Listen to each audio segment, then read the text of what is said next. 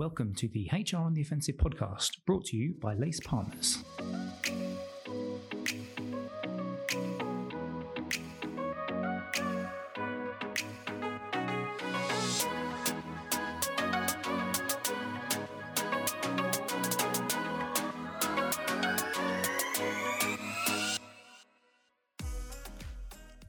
Hello and welcome to the latest HR on the Offensive podcast. I'll be your host today. It's Romy Hobson here, and I'm joined with a group of lacers who want to talk about AI. Who are we, guys? Hi, Rachel. It's uh, hi, Romy. It's Aaron, and I'm joined by Rachel, who I've just accidentally introduced there. So, um, for those of you who've heard me on the podcast before, I'm managing director and co-founder here at Lace, uh, and excited to have a, a little bit of a chat with my colleague Rachel about AI. Rachel. Thanks, Aaron. So, spoiler alert, my name is Rachel, and I also work with Lace Partners. I, I work on the HR tech advisory side, and yeah, excited to talk about AI and its use cases within HR.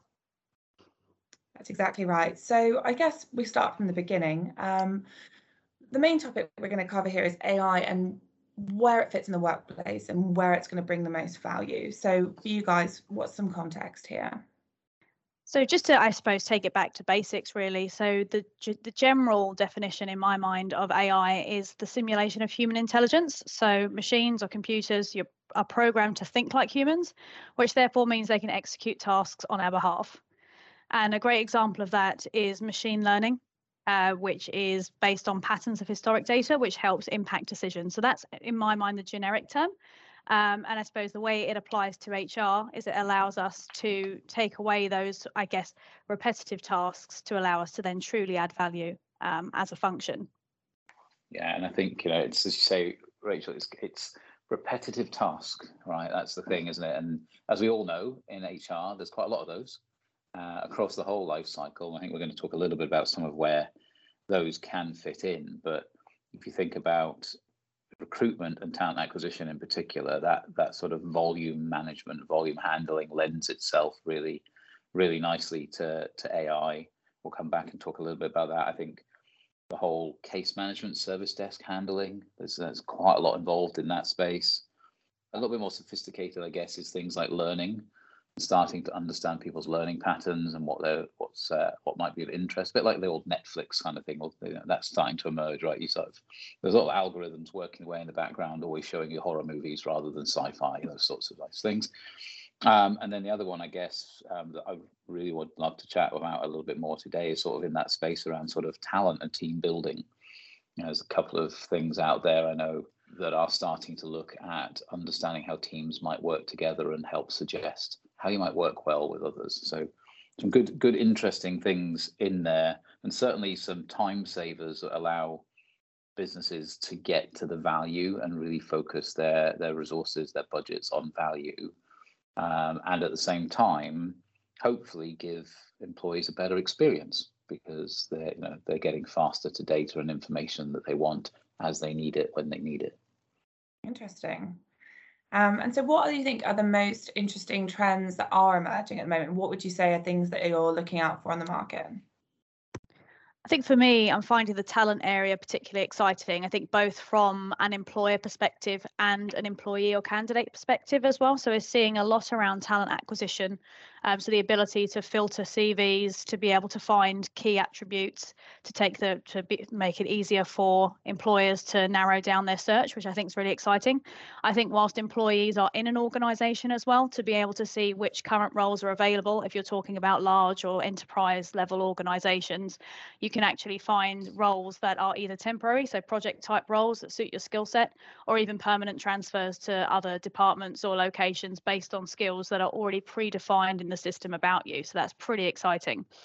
Also, from a candidate perspective as well, I've seen once you've been offered a role, there's the ability to scan your own CV to then transfer that information automatically onto your onboarding. I know some headaches for candidates once they've accepted a role is having to fill out the same information again and again so the ability that ai can help with that in terms of taking that key information from those cvs and putting that in automatically so pretty pretty cool stuff coming through on the talent space.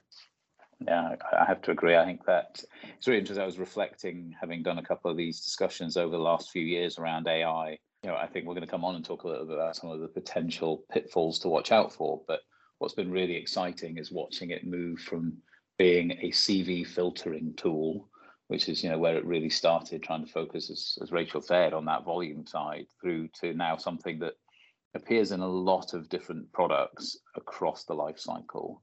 Um, I love the chatbot, the whole sort of support side of it, where you know we're starting to see that replication of what is a customer experience. For those of you who've ever been on any sort of website ordering anything, the chatbot appears, you know, to start seeing that come into HR to help employer employees and managers navigate through things and understand, you know, what they looked at before, presenting information to them, thinking about what their search history has been, and therefore what might be reasonable data. Or in the cases, as I mentioned earlier, that you know, the other exciting thing for me is around learning because I think what we have seen in the last few years has been this big explosion of learning content, you know, this whole sort of Netflix concept. But with that, then comes the challenge of what's the right thing for you? What's the right thing for you where you are in your career, your capabilities, the career path you want to take, etc. And watching that emerge so that what's presented to you is stuff that it will make the biggest difference to your career, the biggest difference to your learning that that's really quite exciting because I think that really starts to help people in their in their progression in organizations um, and, and brings that power of that insight and that information together uh, for for individuals. Okay, brilliant. So we kind of had an idea of where it's at now um, and where we think it's adding the most value, but where do you think it's going? What do you think is next in terms of developments and kind of well, what, what are you most excited about? I think the learning space that Aaron's touched on, I think there's huge growth potential within learning. We have, from my perspective, it has focused a lot around talent and a lot around sort of HR chatbots and the knowledge sharing. But learning, and as you say, that sort of Netflix esque approach to really narrow down what people need to learn to be able to progress the careers that they want. So, not just the skills they need from an employer perspective, but also what career would you like within the organization and how do you how do you achieve that? I think ai is showing some real potential to help that particularly in larger organizations. So i think that's where i see it progressing and maturing. Um, i think as well there's a key point to make as it matures is probably some hesitancy around what ai data is being used for I think you know it's still in its very early stages at the moment. So I think a lot of it may not be used in many industries, or at least not to you know not in a huge capacity. So I guess from a learning perspective, it would probably be what what is the data being used for? Yes, it's being used for your career and it's being used to help you develop, but what else is it being used for? So Aaron, I don't know if you have had any experience of that as AI starts to be more commonly used in organisations and how they sort of handle those data questions. It's a really interesting point, Rachel. I think, uh, and again, just harking back to a previous previous conversation, I think one of the big concerns three or four years ago was um, how do I manage or understand the algorithms within an AI, the, the machine learning, the algorithms underneath the AI itself, to make sure that it's not introducing bias into the organization. To what's my accountability as an employer who's leveraging this technology? What's my accountability for it? And if it goes wrong, and I it starts putting forward a, a, subset of candidates, for example, I don't want, or it starts leading people down learning paths that aren't actually useful and all that kind of nice stuff. What's my what's my remit on that? And I think that still remains probably one of the biggest. You know, and I think when people are buying products in uh, that claim to have AI or claim to have machine learning, you really need to take it not on face value, but really get into the detail and understand what it means how do they work it through? What data sets do they use to program uh, the the AI? What have other um, clients seen in using it, and what have their learnings been? And asking for as much transparency as you possibly can um, around that, because it's it, it's fraught with some some challenges, and certainly it's a whole new area of consideration for for HR functions uh, to think about that and to think about the data usage in there. So it's quite quite interesting to it's a it's a different aspect to to take on it um, than most HR functions are used to. That said, I, I just I, I, think there is so much going on right now that it's hard to avoid. It's very exciting right now.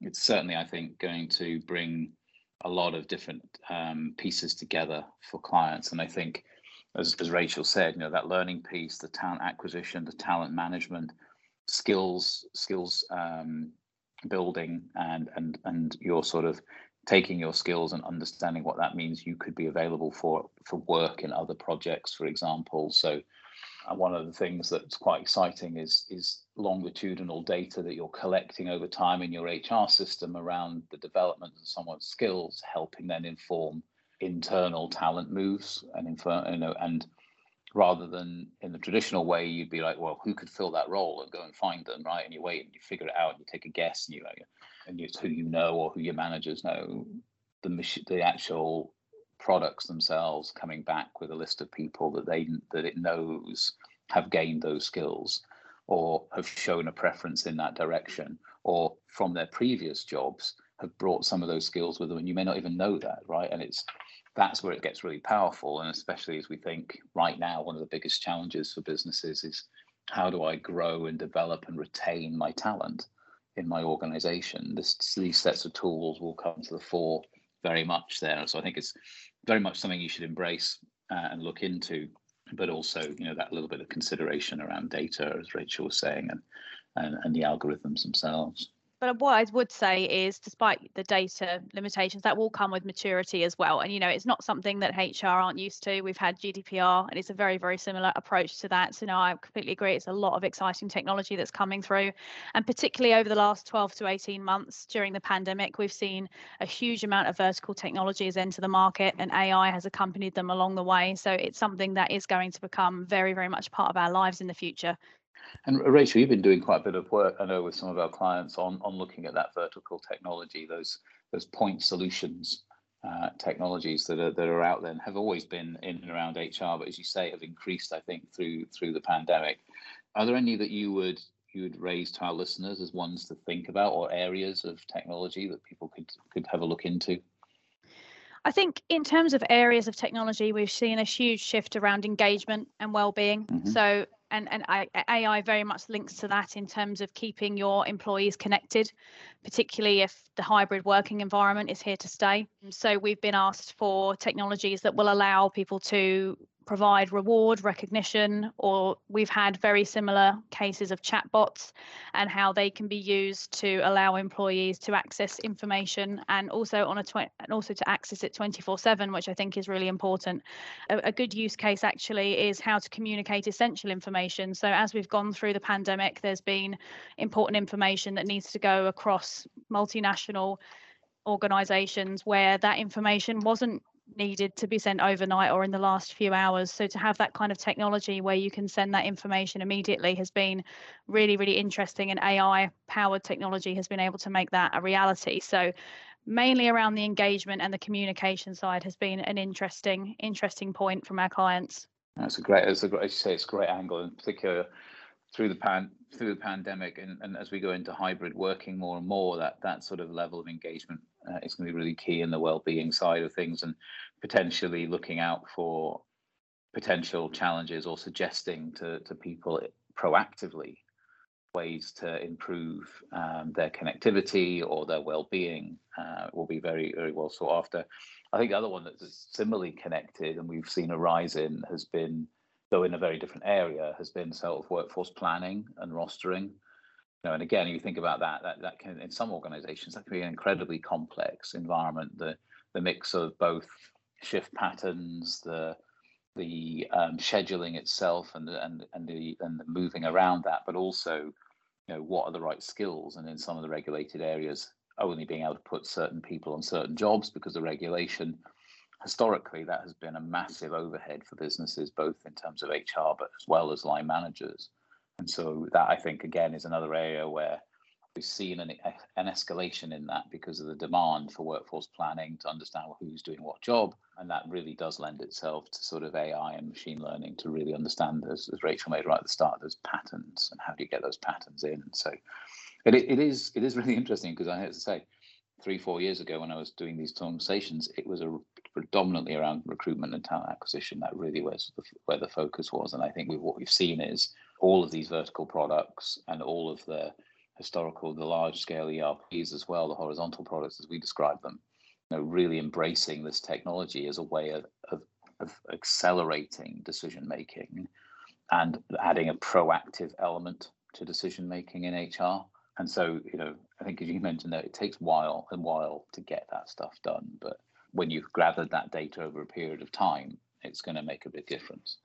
Brilliant. Yeah. So Here's boils down to the big question. So we deal with clients on a day-to-day basis that might be evaluating where AI might be useful in their business and you know which technologies they might want to consider. Is there a particular way that they should be thinking about this and what advice would you give to them?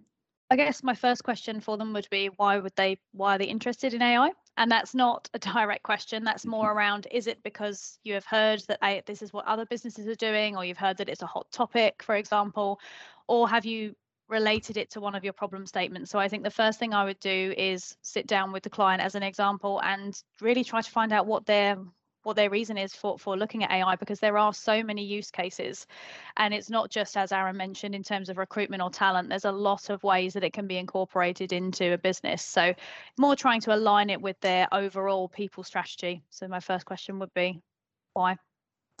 Yeah I'd agree uh, be very clear on the outcomes. It's very easy to fall into shiny tools and to the magpie kind of way of looking at new solutions, especially in this area, because there, there are some really cool things going on, right? And it's really interesting. But I think you've got to ask yourself why. Uh, I think the other thing you've got to ask yourself around is what is my strategy for data and how I'm integrating that together.